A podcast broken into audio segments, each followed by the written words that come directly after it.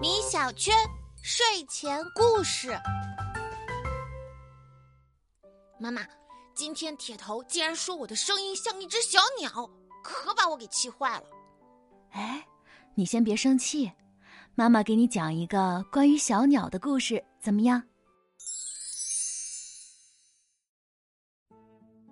传说在远古时期，有一个很厉害的皇帝，名叫炎帝。他的小女儿女娃生得聪明伶俐，深得炎帝的宠爱。女娃一直有一个愿望，就是去太阳升起的地方东海看一看，所以她经常央求父亲说：父亲，我们一起去东海看看吧，听说东海的清晨有一种花香的味道呢。每当这时，炎帝总是愧疚地对女儿说：孩子，为父实在是太忙了，再等等，等到明年春天万物复苏的时候，我就和你一起去看海。就这样，女娃等了一年又一年，可是父亲始终没有兑现自己的承诺。终于，女娃等不及了。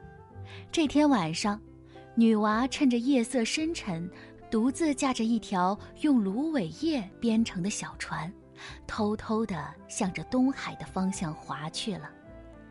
可是就在他快要抵达东海的时候，海面上突然卷起了一阵狂风，暗沉沉的天空中渐渐布满了深黑色的乌云。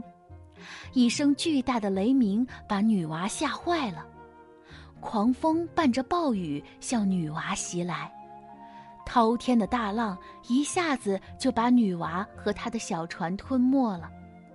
女娃被淹死在了大海里，永远也回不来了。炎帝思念女儿，伤心欲绝，每天都暗自垂泪，而女娃也牵挂着父母，不愿意离开人间。所以女娃死后，人们发现海边出现了一只花脑袋红爪子的怪鸟，它每天都不停地在山海之间飞翔，将山上的石子枯枝投进海里。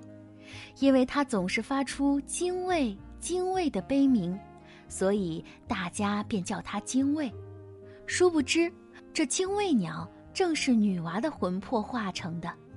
一天两天，一年两年，精卫衔食填海，风雨无阻。大海终于忍不住开口问他：精卫，你这是在干什么呀？我要把你填平。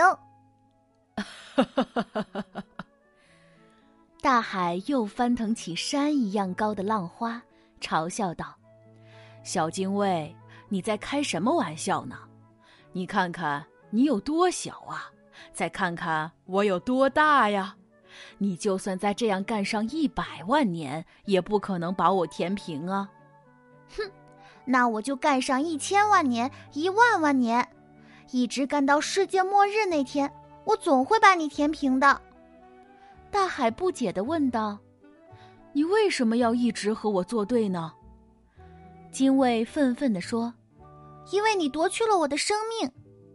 哦，原来如此，可是你用上那么久的时间来报仇，就不会觉得不值吗？